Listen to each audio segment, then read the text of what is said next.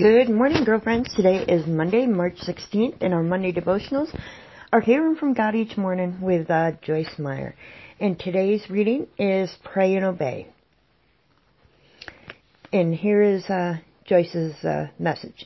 For many years, I wanted God to speak to me, but I wanted to pick and choose what things to obey. I wanted to do what He said to do if it was easy, and I thought it was a good idea. But if I didn't like what I heard, I acted like it wasn't from God. Some of what God says to you will be very exciting. Other things He says may not be so thrilling. But that doesn't mean they don't work out for, for your good or if you will simply obey.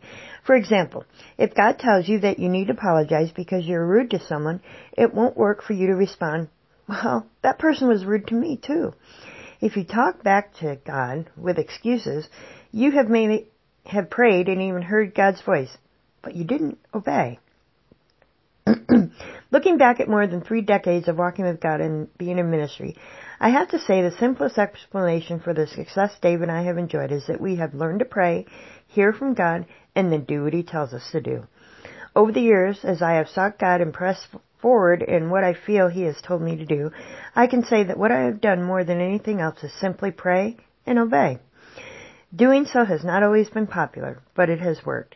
If you want God's plan for your life, I can give you a recipe in its most basic form.